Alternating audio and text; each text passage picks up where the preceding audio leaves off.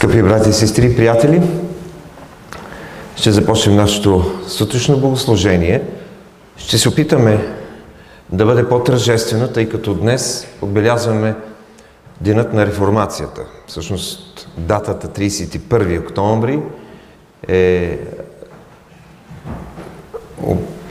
така, обявена като ден на реформацията, но а, може би някой от вас с нощи в, а, след официалните новини по канал 1 са гледали поздравлението на пастир Георги Желев, председател на нашия съюз, който поздрави всички евангелски, протестантски християни, както и целият български народ. За първ път от много години, а, не, не си спомням от колко години, а, Канал 1 разреши това да бъде след централната офи, официална а, емисия от 20 часа. Обикновенно през годините се обявяваше и се пускаше в най-неудобното време, когато хората са на работа, след обяд, след новините на Турски. Слава Богу, в краткото изявление Пастор Желев поздрави всички християни във връзка с този празник. И за нас той е наистина значим. Както един български автор казва, реформацията е внимателно и грижливо премахване на грешното и внимателно засаждане на доброто. Това е духовно пробуждане на заспалите.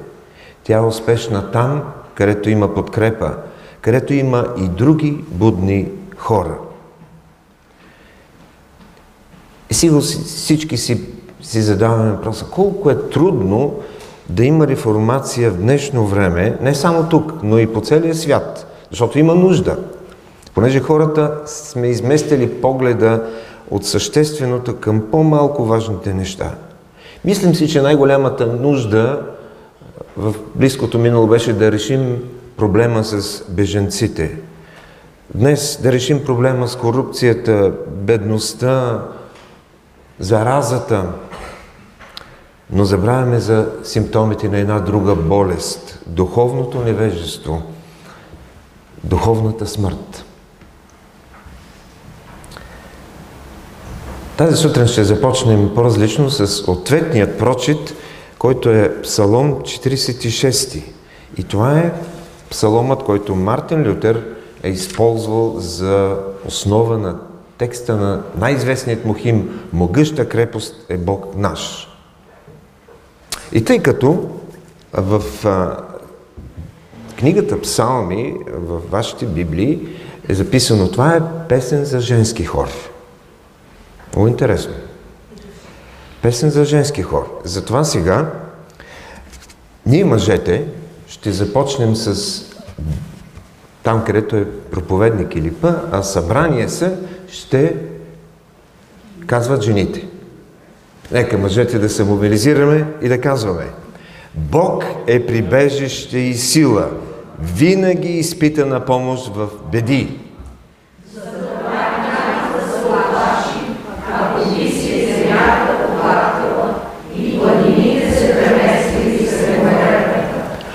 Ако и да бучат и да се вълнуват водите им, и планините да се тресат от надигането им.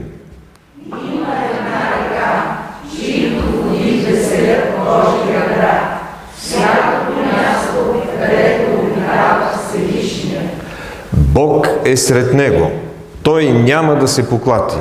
Бог ще му помогне и то при зазоряване.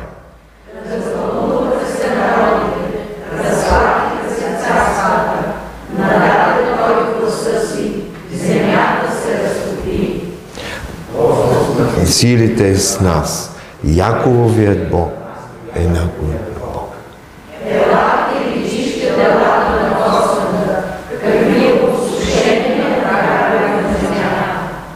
Прави да престанат войните до края на земята. Срушава лък и сломява копие, изгаря с огън колесници. И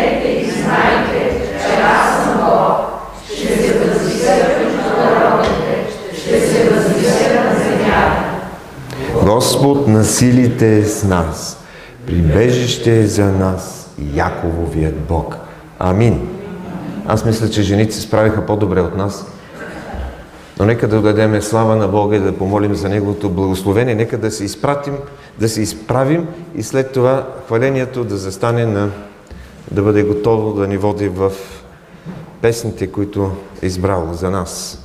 Господи, благодарим Ти за всичко това, което си Ти, за това, че си нашето прибежище, за това, че си Господ на силите и няма друга сила, която може да повлияе на тези, които са предали сърцата си на Господа, който за тях е умрял и възкръснал. Благодарим Ти, Спасителю, за това дело, което си извършил. И ние искаме с думите на псалмиста да замълчим и да видим, че Ти си Бог, който се възвисяваш между народите и на земята. Да бъде благословено Твоето име. Амин.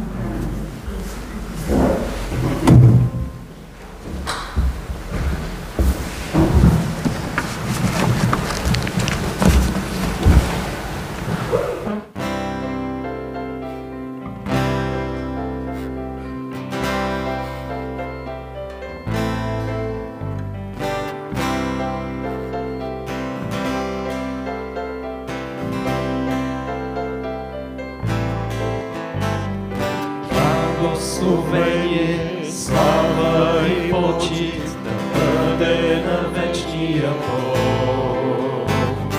Всеки народ и всяко творение пред Него ще се преклоня. Благословение. Благословение, слава и почит да бъде на вечния Бог. Народ и всяко творение пред Него ще се преклоня. Цялото небе и земя ще извикат слава, всичко ще се преклони пред трона ти ще си издигнат Исус и царството ти ще е до века. О, слава на Те!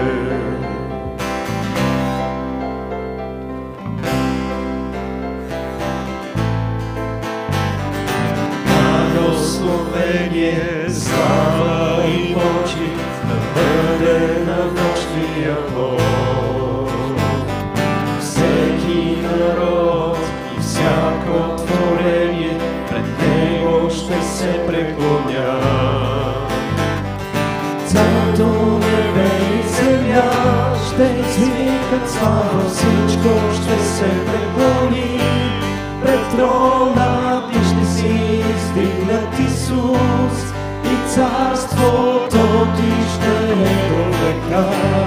О, слава на Те!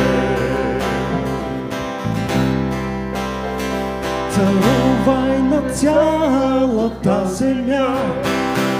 Пейте на вечния Бог, Велико е Твоето Слово. пейте на вечния Бог. Цялото небе и земя ще извикат слава, всичко ще се преклони пред трона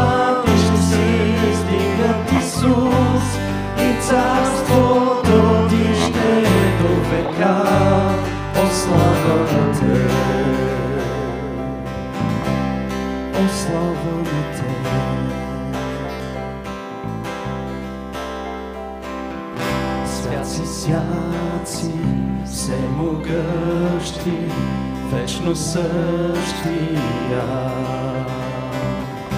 Те достоен, Бог на слава, Тебе хваля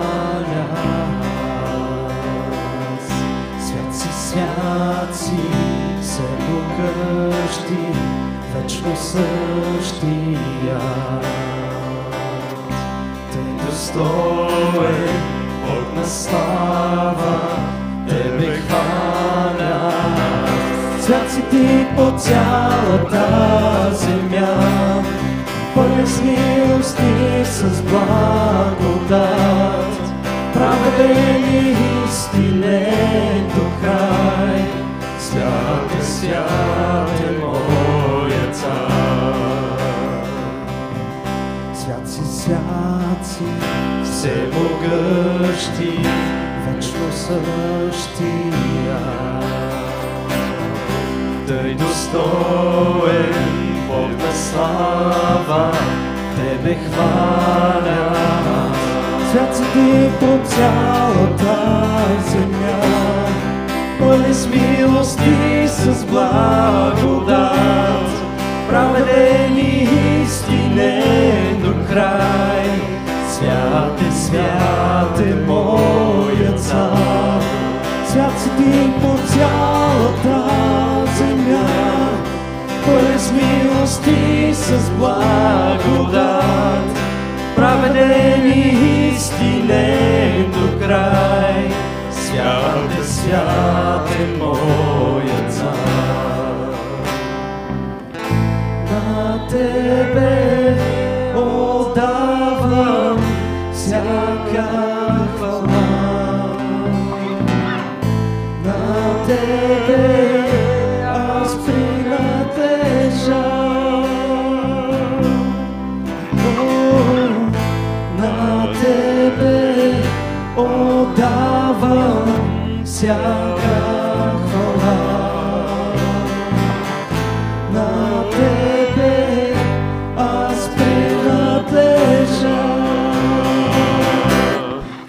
Си ти по цялата земя, пълен с милости, с благодат, праведен и до край. Свят е, свят е моя цар, си ти по цялата земя, пълен с милости, с благодат, праведен и истинен до край. Свят е, свят е моя цар, свят е, свят е моя цар.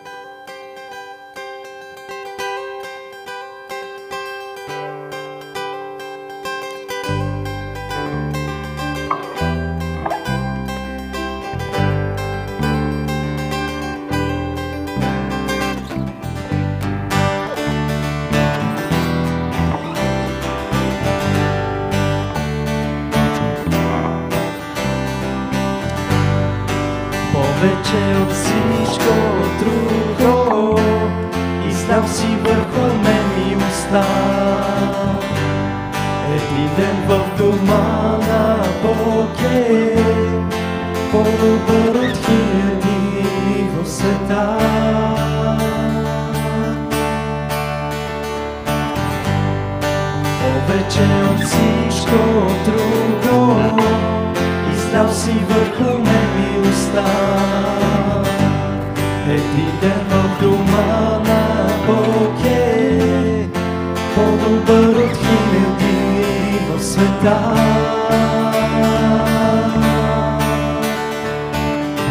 От теб благословен съм. Прелива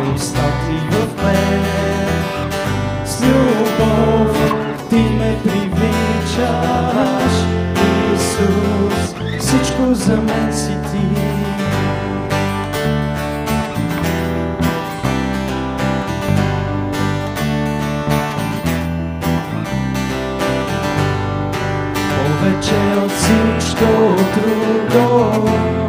Издав си върху мен милостта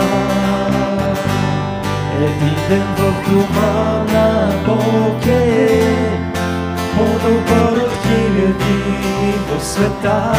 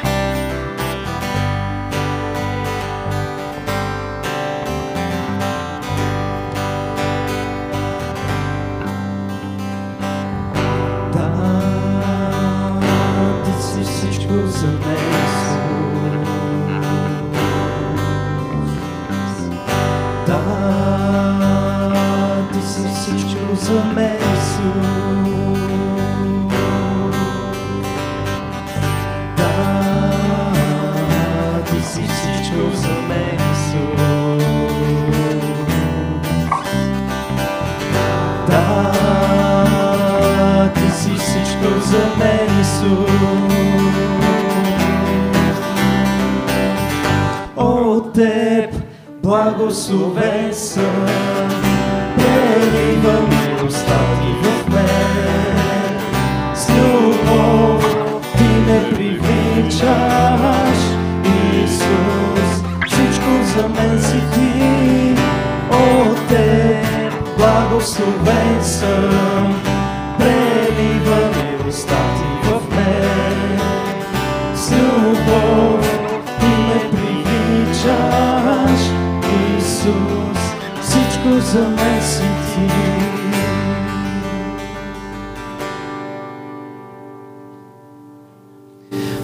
благодаря ти а, за това чудесно време, което ти а, за поредна неделя ни подаряваш. Благодаря ти за прекрасното време. Благодаря ти за това, че въпреки всички изпитания, пред които сме изправени, Господи, тези дни можем да сме заедно, можем да се насърчаваме с песни, с слово, с хваление, Господи, и с думите, с думите на Твоето Слово. Благодаря Ти за тази незаслужена милост, за тази чудесна благодат, Господи, която, която Ти ни подари, тази надежда, която имаме. Те моля да бъдеш с нас през цялото това време днес. Амин.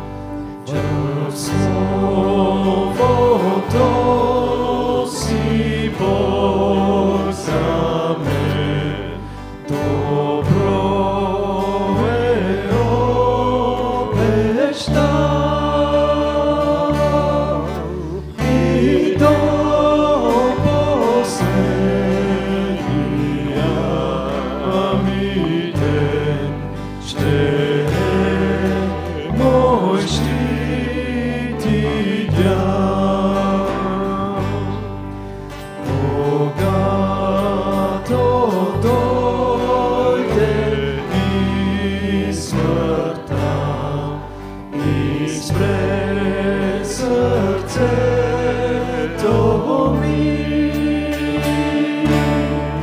Stay.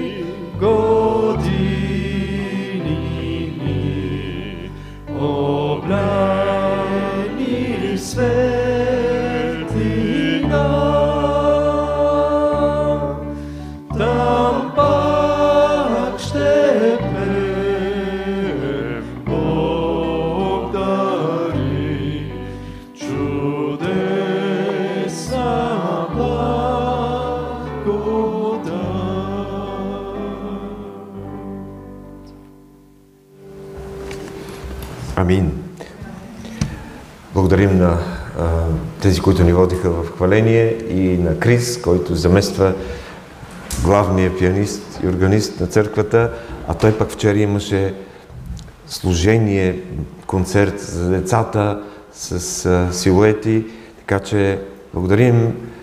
Не е лесно на всички, които служат в музикалното служение и в хора, тъй като са в движение или болни някои, а, отсъстват.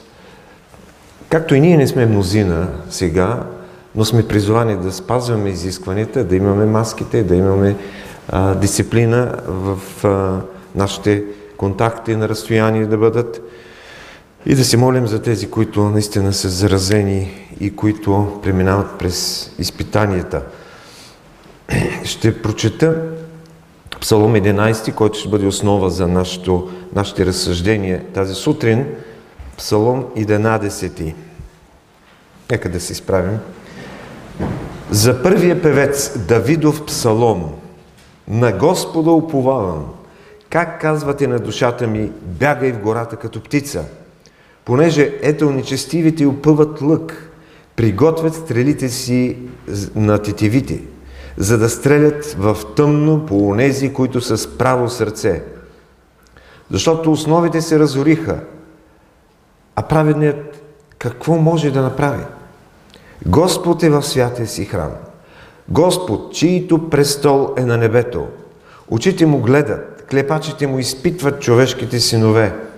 Господ изпитва праведния, а душата му мрази нечестивия и онзи, който обича насилие. Над нечестивите ще хвърли примки. Огън, сяра и горещ вятър ще бъдат съдържанието на чашата им. Защото праведният Бог обича правдата. Праведният човек ще гледа лицето му. Амин. Господи, ние искаме тази сутрин да видим Твоето лице. Искаме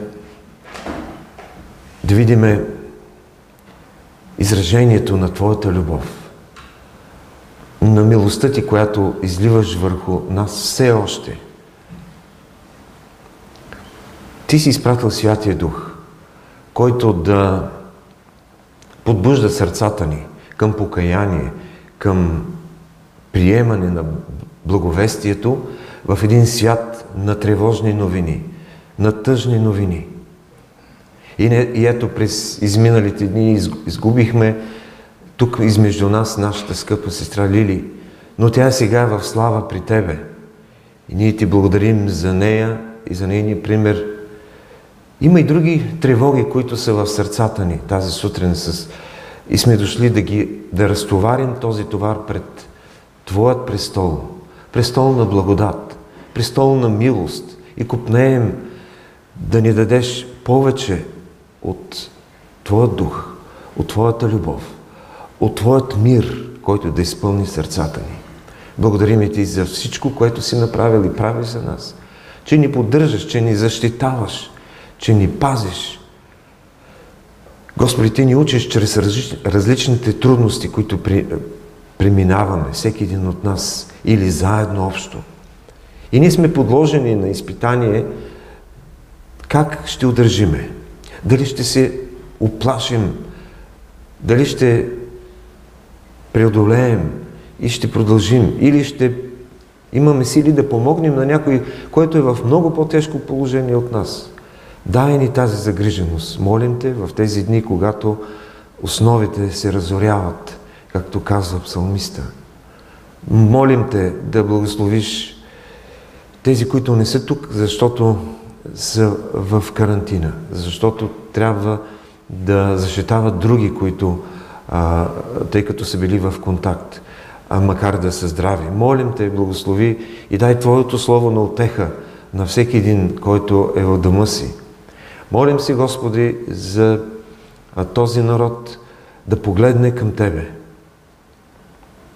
Дори когато сме призвани да избираме тези, които да ни управляват, да, да подходим с такава мъдрост и с а, такова страхопочитание към Тебе, така че да направим това, което Ти искаш от нас, като достойни граждани на тази страна. И ние знаем, че сме граждани и на Небесното Отечество. И купнеем това смъртното да се облече в безсмъртие и да бъдем винаги с Тебе. Но сега си ни дал задача и мисия. Помогни ни да я оценим, помогни ни да я приемем и да я разпознаем и да я следваме в покорство. Молим се за Твоята църква да бъде силна, да бъде фар в този цвят на тъмнина. Молим се за децата, молим се за младежите и за всички, които са подложени на постоянни атаки от, от псевдоморала на този свят. Молим се, Господи, да пазиш всеки един. И, и сега заедно викаме към Тебе с молитвата, която си ни учил да казваме. Отче наш, който си на небесата, да се святи името Твое, да дойде царството Твое, да бъде волята Твоя, както на небето, така и на земята. Хлябът наш насъщни, дай го нам днес и прости ни дълговете наши, както и ние прощаваме на нашите длъжници. И не ни въвеждай в изкушение, но избави нас от лукави, защото е Твое царството и силата и славата вовеки. Амин.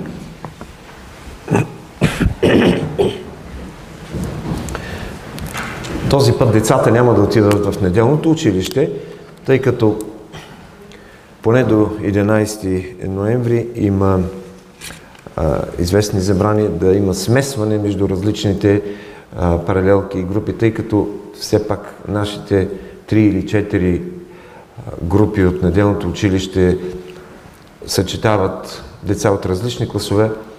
Нека да бъдем по-внимателни, поне в следващите две седмици.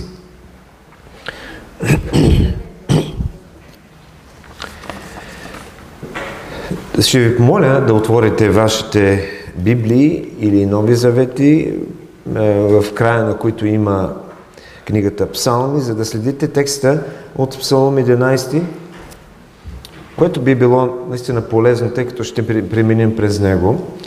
Знаете ли защо населението на Банско и Баня са наричали Евангелската църква в тези места?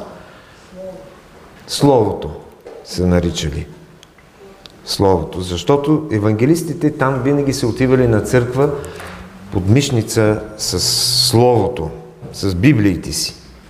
А ние сме тук не само да слушаме Словото, но и да го четеме и да сравняваме онова, което ни се казва, дали е така, и да разсъждаваме. И това е един прекрасен малък псалом на Давид, предназначен за първия певец. Не се казва изрично при какви обстоятелства той е бил написан, но очевидно произлиза от изпитанията и преследванията, които Давид е имал. Очевидно животът на псалмистът е застрашен, а страхливи и малодушни съветници го увещават да потърси спасение в бягство. Но изпълнен с непокълтима вяра в Бога, той отхвърля съвета им, вярвайки, че Йова, Ехова, праведният цар, макар да изпитва служителите си, не ги забравя и няма да ги забрави. Защото не праведният, а грешният трябва да се страхува. Псалмистът, псаломът е толкова кратък и така сбит, а, че не е лесно да се каже точно при какви обстоятелства трябва да се отнася той. Изборът е някъде между преследването на Давид от Саул или бунта на неговия син Авесалом. Преврата, който той организира. Ако изберем последното, Смятам, че съвета от стих първи, втората част на стих първи, където се казва бягай като птица във вашите планини, идва от устата на приятели, които горят от нетърпение царя да избяга, както бе направил и преди, бидейки преследван от Саул в непристъпни места. И основният въпрос, който поставям в самото начало и на него трябва да отговорим до края на тези е, минути е следният. Когато основите се разрушават, какво може да направи праведният? Избрах тази версия на третия стих, защото има различни варианти и е, нюанси към е, които преводачите и тези, които са поставили версиите, са акцентирали. Когато основите се разрушават, какво може да направи праведният? Най-напред нека да уточним кои са тези основи, които в исторически план често са били подлагани на разрушение и днес също са подложени на разрушение. Божието Слово ни казва, че има три институции, които Бог е постановил като основи на обществото. Първата институция е бракът. Тя бе създадена още в Едем, преди грехопадението. Втората е църквата, Божият народ, който той е изкупил. И третата институция е държавната власт, за която апостол Павел говори в Римляни 13 глава, първите 7 стиха. И така, тези три основи винаги са били на мушката на Сатана и на неговите демони. И днес сме свидетели в нашата страна как семейството се разпада. Как доверието в църквата е много ниско, а преди умишлено била атакувана. А пък протестите към управлението на страната е показателно. И ако прибавим заплахата от тази ужасна пандемия, при която начинът на живот ни се променя, това вече ни идва в повече. Какво може да направи праведният, когато вижда, че основите се разрушават? Този въпрос може да има нотка на отчаяние или изход за ново начало, за нова борба. Затова първият въпрос, който си пред нас е страх или вяра. Страх или вяра. Още в първия си, както казах, се чуват гласовете на отчаянието, които съветват Давид да бяга, да се спасява някакси. Независимо дали конкретният епизод е преследването от Саул, от един отхвърлен от Бога управник или от Авесалом, който извършва държавен преврат. Това е един опит да се внуши страх, страх, който идва от приятели, в кавички. Съветът наистина е бил добронамерен, подобно на съвета на Петър към Исус, че той няма да бъде убит от свещениците, както предсказва. Никак няма да му се случи. И днес страховете ни може да са съвсем реални. Страх от неовладяна неовладян вирус, страх от последващи економически последствия, безработица, липса на добри доходи, политическа криза с нясен край – но всеки един от нас трябва да е наясно, че страхът не е създаден от Бога. Адам и Ева нямаха страх, когато се разхождаха из Едемската градина, когато я обработваха, когато я пазиха. Но когато се появи греха, когато из, извършиха нещо противно на Божията воля, тогава се появи страхът в техния характер. Адам отвърна на Бога, който го потърси. И казва, чух гласът ти в градината и се оплаших. Битие 3 глава, 9 стих. Страхът е рожба на греха. И за да преодолеем страха, трябва да се справим с греха в живота си. Но знаем, че не можем да се справим сами с а, този грях. Не можем да се справим с собствени сили, а само вярата може да на това да направи това в нас. Вярата в изпратения за нас Спасител може да ни освободи от греха и от страха. И въпреки, че надявам се да сме преминали през опитността на новорождението, покаянието, изповета, често ни спохождат някои страхове в кризисните моменти. Какво можем да направим? И днес е добре да си зададем този въпрос.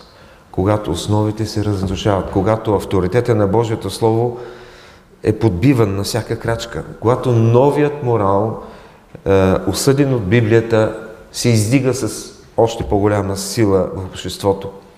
Какво могат да направят праведните? Нека да чуем какво ни казва псалмиста.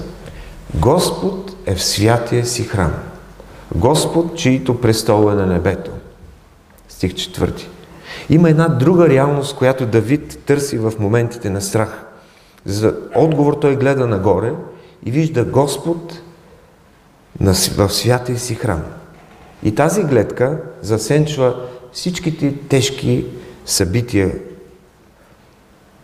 И това е едно забравено измерение. Неспокойната сцена избледнява пред присъствието на Господа, чието име е повторено. Подчертано и повторено. Господ царува и Той не търси спасение в бягство. Неговият град има вечни основи. И така, подаваме ли се на страха около нас или го преодоляваме с вяра в Господа? Какво може да направи праведният, когато някои важни основи в нашето общество се разрушават?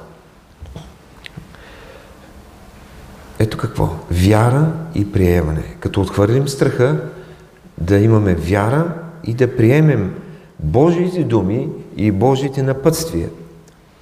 Давид вижда една небесна картина на храм, едно не ръкотворено от човека неземно здание.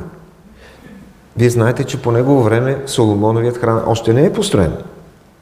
И може би затова той бърза на базата на това видение да изгради храма. Но Бог му казва, не, твой син ще го направи. Ти само подготви материалите. Пророк Исаия в 6 глава на своята пророческа книга, 250 години по-късно от Давид е благословен да види Господ в своя небесен храм. Той видя праговете на храма. Видя въглените върху жертвения алтар, и с които серафимите го очистиха, за да извърши с готовност Божията воля в своето време. След Исаия, в един още по-кризисен период, пророк Авакум цитира думите на Давид и подчертава величието на Господа, като заповядва «Но Господ е в святия си храм. Млъкни пред Него цяла земя». Авакум 2 20 стих. Този пророк Авакум имаше много неотговорени въпроси, като тези защо в ширещето се нечестие на неговия народ Бог не прави нищо. Защо пък като реши да го направи, използва такъв по-грешен от израелтяните народ и Господ му дава откровението как ще живее праведният във време на криза, когато основите на обществото се разрушават драстично. И в четвъртия стих на втората глава той казва, нечестивите, аз съм ги оставил, вие ги оставете, те ще се вложават още повече, а праведният ще живее чрез вярата си. И Исаия и Авакум заимстват от Псалома 11 на Давид – четвърти стих, за да се справят с моралната деградация на народа по тяхно време. Това именно използва апостол Павел в своите послания, за да укрепи вярата на някои разколебани християни поради нечестието в света. Това е мотото на Мартин Лютер, която мисъл той развива, за да прерасне в едно огромно реформаторско дело. И като казах Мартин Лютер, вече прочетахме в началото на службата, ответно Псалом 46. Псаломът противопоставя разклатилата си земя и царства на преодоляването на страха от страна на тези, които уповават на Господа на силите. Затова казва псалмистът 46 псалом, няма да се оплашим, ако би се и земята поклатила. Тези няколко дни земята в Гърция и Турция се разклати толкова силно, че има и жертви. Не знам, ако се разклати при нас, дали ще можем да кажем тези думи. Дали можем да кажем, развълнуваха се народите, разклатиха се царствата, Господ на силите е с нас, прибежище е за нас Якововият Бог. Господ не е само в святия си храм на своя славен престол, но Той е сключил своя завет с свой, своя народ, с всеки един от нас, да ни пази и да ни защитава. И Той е там на този престол на благодат, при който идваме за милост, при който престол идваме и за изцеление. Затова нека всеки от нас да прогони страха с вяра в живия Господ, който е възцарен на престола си, да се укрепи здраво в духа си.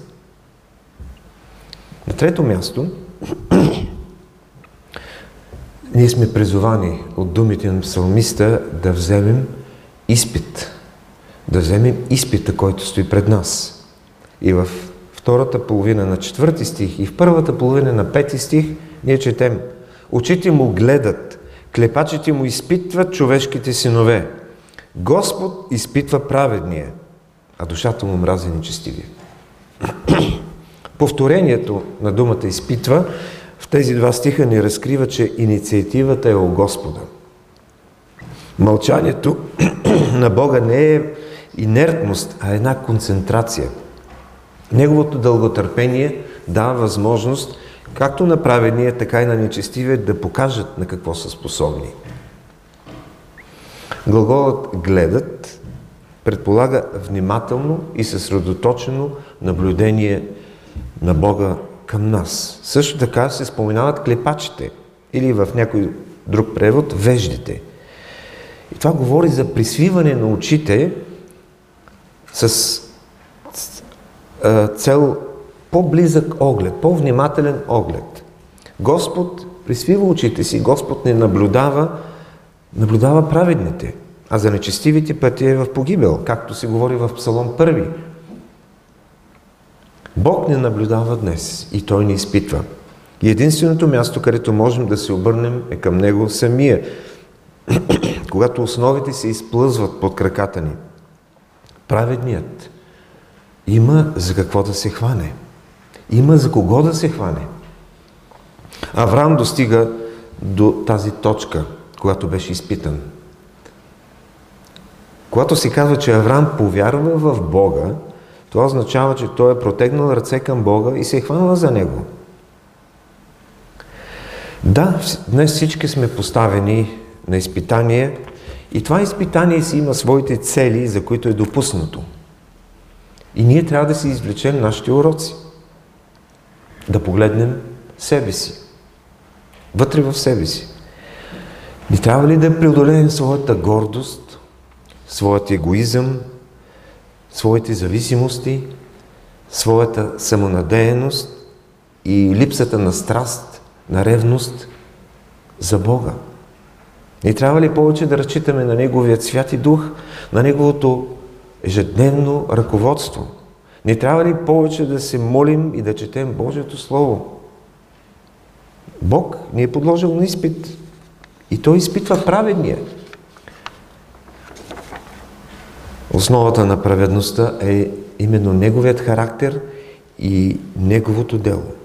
Господ е праведен и обича правдата и облича със своята правда вярващия, както и където трябва да бъде Неговото сърце. Трябва ли Господ, търсим ли Господа с себични мотиви или сме мотивирани от любовта? Защото любовта се интересува от това да гледа лицето му. Той гледа нас и не изпитва. И ние сме призовани да го видим издигнат на своя престол. Псалмистът познава от опит какво означава да виждаш Бога с вътрешното око на поклонението. На четвърто място ние сме призовани да говорим истината, да говорим и за надеждата. Какво може да направи праведният, когато основите се разрушават? Да говорим истината и да говорим с надежда. Пророк Исаия в края на своето видение за възвисение Господ, при което преживя своето покаяние, чувайки Божия призив, казва Ето ме, изпрати мене. Господ да опита кого да изпратя. Исаия беше готов. Ето ме, изпрати мене. Всеки от нас трябва да осъзнае своята роля, която Господ има за нас по-отделно. Иска ми се да чуем Неговия, да имаме готовност да чуем Неговия призив. А този призив ще дойде неминуемо. Според призива си, първото нещо, за което Господ натовари Исаия да каже, беше истината за Неговото поколение.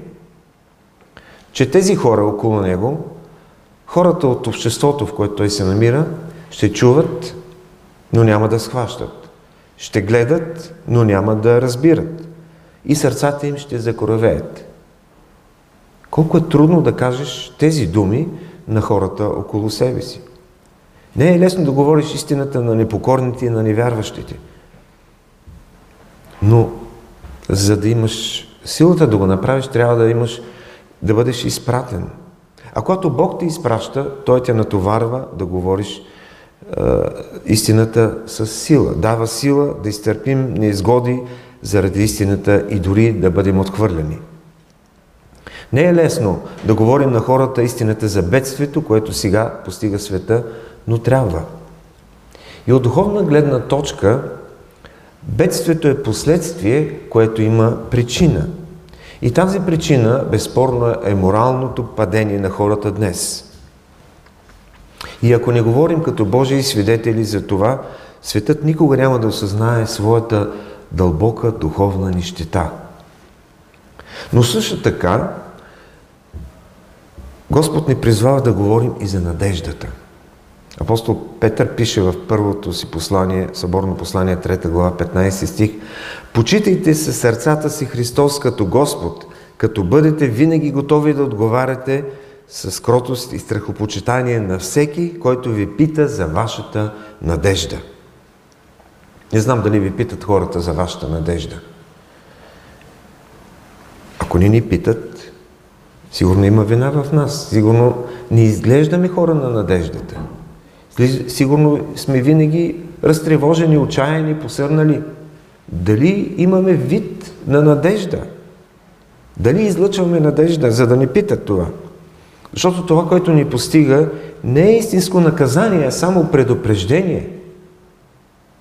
Ние не трябва да, като говорим истината, не, не трябва да казваме Бог ви наказва сега, а да казваме, че това е само предупреждение. Ще има и много, много по-тежко наказание в бъдеще. Така че има надежда, ако потърсим причината и се отвърнем от греха. И авторът на Евреи казва, Имаме голямо насърчение и ние, които сме прибегнали да се държим на поставената пред нас надежда, която имаме за душата като здрава и непоколебима котва. Евреи 6 глава 18 стих. Ние имаме голямо насърчение и надежда, която трябва да предадем на тези, които ни питат, защото Господ все още е на трона. И Той ни отдава славата си на друг. И така, нека да обобща. Какво може да направи праведният, когато основите се разрушават? Първо да отхвърлим страха.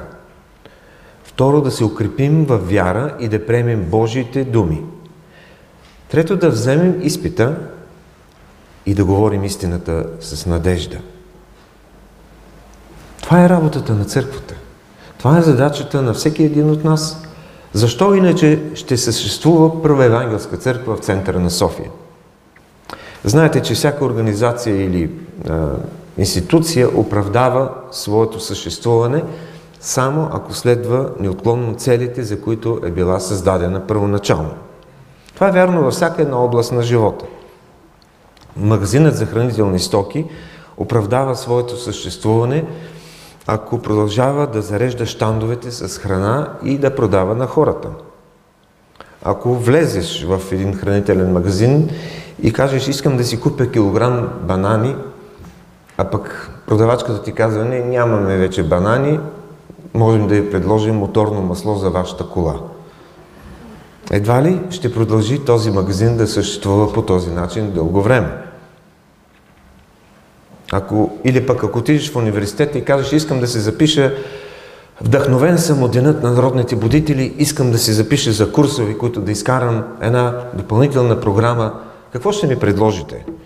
И е, човекът в офиса ви казва, ние вече не предлагаме образователни курсове, но можем да ви предложим кило банани. Едва ли ще продължи този университет да съществува, нали? Така че всяка организация, институция или фирма оправдава своето съществуване, ако извършва волята и целта, за която е била предназначена.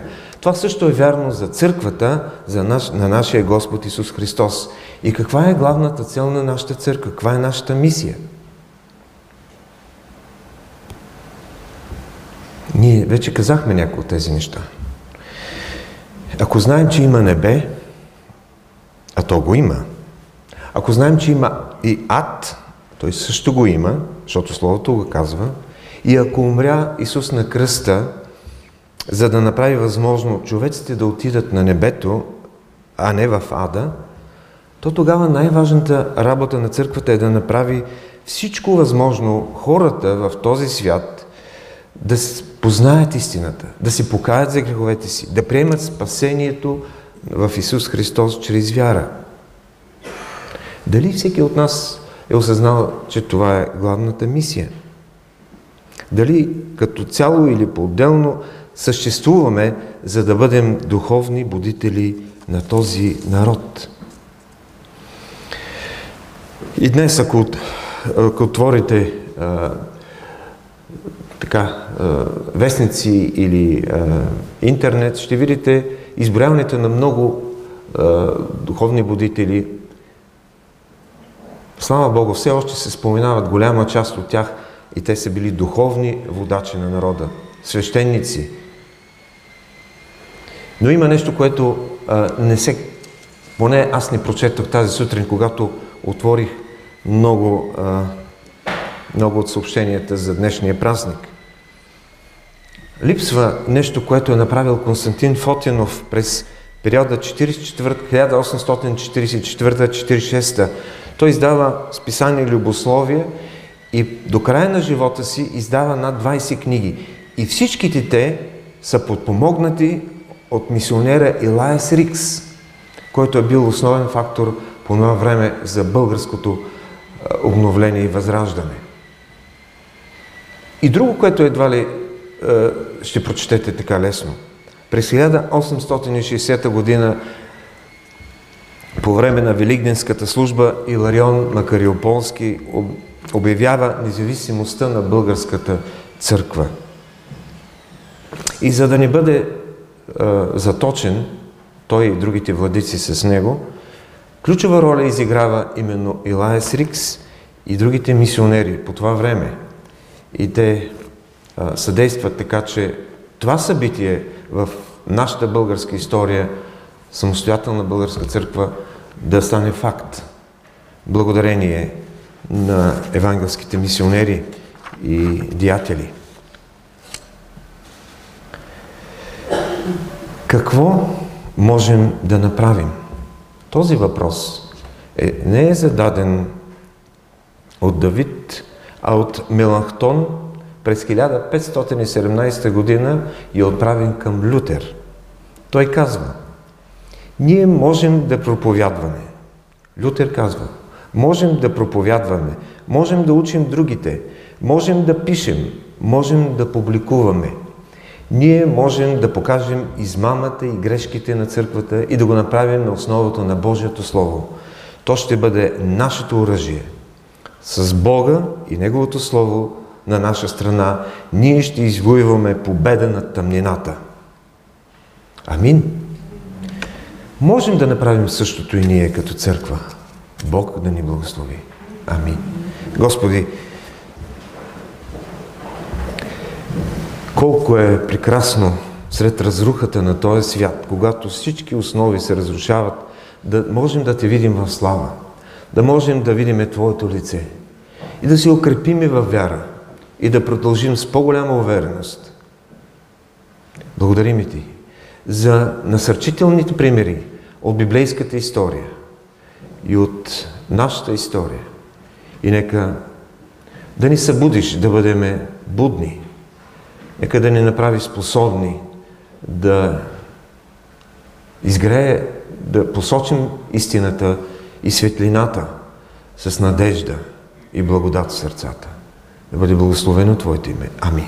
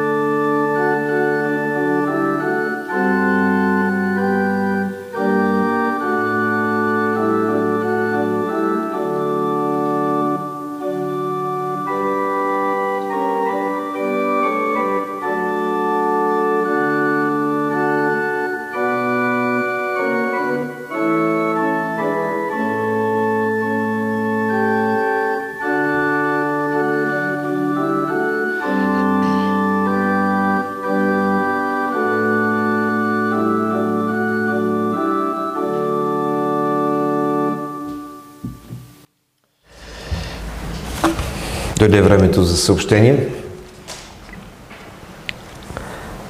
Според бюлетина, който вие вече имате, надявам се тези от вас, които още не са си го снабдили, там ще го намерят в края на стелажа. Там следващата неделя, 8 ноември, пастер Станислав Алексия ще говори за текста от Марко 5 глава Казвам се Легион. В сряда е молитвеното събрание на 4 ноември и е, този, който ще ни води в молитва и споделяне на Словото, ще бъде Тревин Худ, е, един брат, който ще говори на български от нашата църква в младост. Е, той със своето семейство е тук, с едно дете и друго на път, така че един млад служител ще ни а, води в молитвите в сряда. Библейските групи продължават и другите събития до края на месеца са интересни. На 20 молитвено бдение имаме вечерта, на 22 представяне на книгата на професор Дечко Свиленов «Коронавирусът» от авторът. Това ще бъде на 22 вечерта. И на 29 последната неделя вечерта прожекция на филма «Небесният виновник» Набеденият, извинете, набеденият виновник с представене на брат Олег Константинов. Така, Вестник Зорница може да си набавите. Също така, библиотеката ще работи, но не и кафе книжарницата, която все още е в ремонт. Надявам се следващата неделя всичко да е наред там. И както бяхме съобщавали вече две недели, 15 минути след приключване на богослужението ще имаме едно кратко, извънредно събрание връзка на членовете на църквата, връзка с промяна на договорни отношения. Надявам се да бъде кратко и а, а, така че нека да останем след богослужението. Както казах, неделното училище се приустановява до 11 ноември. И още нещо, което бях искал да, да призова. Имаме нужда утре сутрин, а, около 9 и половина в склада в Овча купел от 4 или 5 мъже, доброволци, които да помогнат за разтоварване на рождествените пакети за деца, които пристигат от нашите приятели от Германия. Така че имаме нужда от 4-5 души доброволци. И ви моля да се обадите така, да получите указания, ако никога не сте ходили там. Нека да си спомним, както казах, тези, тези дни Господ призва при себе си сестра Лили Кавалджиева. Погребението беше в петък.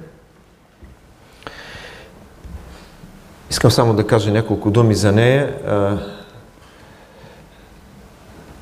И след това ще дам думата на брат Александър Ангелов, за да изрази е, така един е, своите впечатления.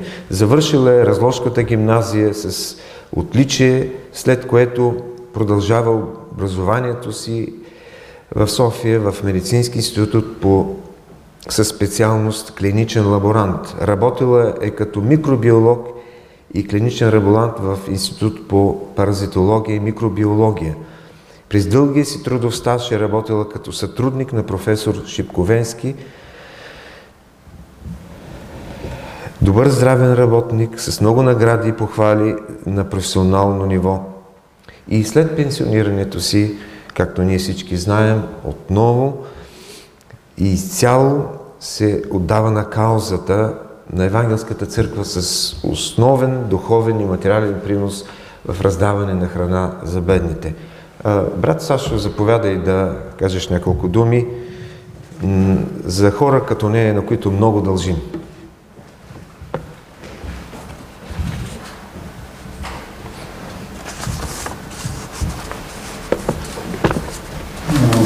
Здравейте! Много ми е трудно в 2-3 минути да кажа това, което съм изпитвал към Лили и и да споделя спомени от отношението, отношенията с нея. При, в деня, когато беше погребението й, мой клиент ми сподели за а, негови спомени от погребение на един а, фалшив авторитет, както аз така ги наричам, който събрал хиляди на неговото погребение. И това за него прави този човек много достоен. Аз му споделих за а, това, че съм бил сутринта на погребението на Лили Кавалджиева и че там имаше, може би, не повече от 20 човека. И му зададох въпроса, добре, според тебе, кой тези двама човека е по-достоен? Той не можа да ми отговори, разбира се. М имах възможност да я познавам и това, което лично мен ме е впечатлявало, спомняйки за нея и за сестра Николинка, която ни напусна, може би, 3-4 години преди това, преди нея. Спомням си как тези две жени, съжалявам, че нямаме в момента снимка, и, и за да покажем. И сестра Руска Количева, която малко по-рано също. Да. Те бяха трите. Тези две жени в Три. Штут и в Пек, в... при всякакви условия, пет дни в седмицата, раздаваха, продължение може би на повече от 10 години, раздаваха 20. храна на а, нуждаещи се. И се замислих а, дали днес има кой да ги смени, дали а, ще се намерят хора в нашата църква, които по същия начин така да служат. А, нека да помислям върху това. Призовавам младите пенсионери, най-вече те да помислят дали те не могат също като тях така да отделят от времето си за нуждаещи се. Призовавам също и младите родители така да възпитават децата си, че утре или други ден да ни, въобще да ни се налагат даже да се замисляме дали има хора, които да заменят а, а, тези, които ние в един момент а, губим. Да. И само две думи последни по повод на Деня на народните будители – Призовавам ви, намерете, отделете днес 5-10 минути от своето време, потърсете за някои от тези народни будители, които също са давали от своето време, от средства за нашето духовно развитие и възраждане. Отделете 5-10 минути, намерете, прочетете за някои от тях, прочетете на своите деца. Бог да ви благослови. Амин. Благодаря за предизвикателството пред нас и напомнянето на тези важни неща. Наистина, това е така.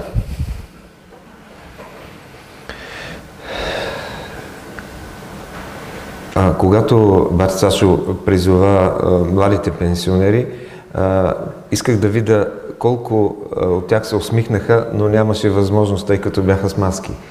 Нали? Но очите им горят. А, вярвам, че и сърцата им горят за Господа, за служението, което всеки от нас а, той е, ни е призовал и е поставил като жар в сърцето да го извършим. А те може да са много различни нещата.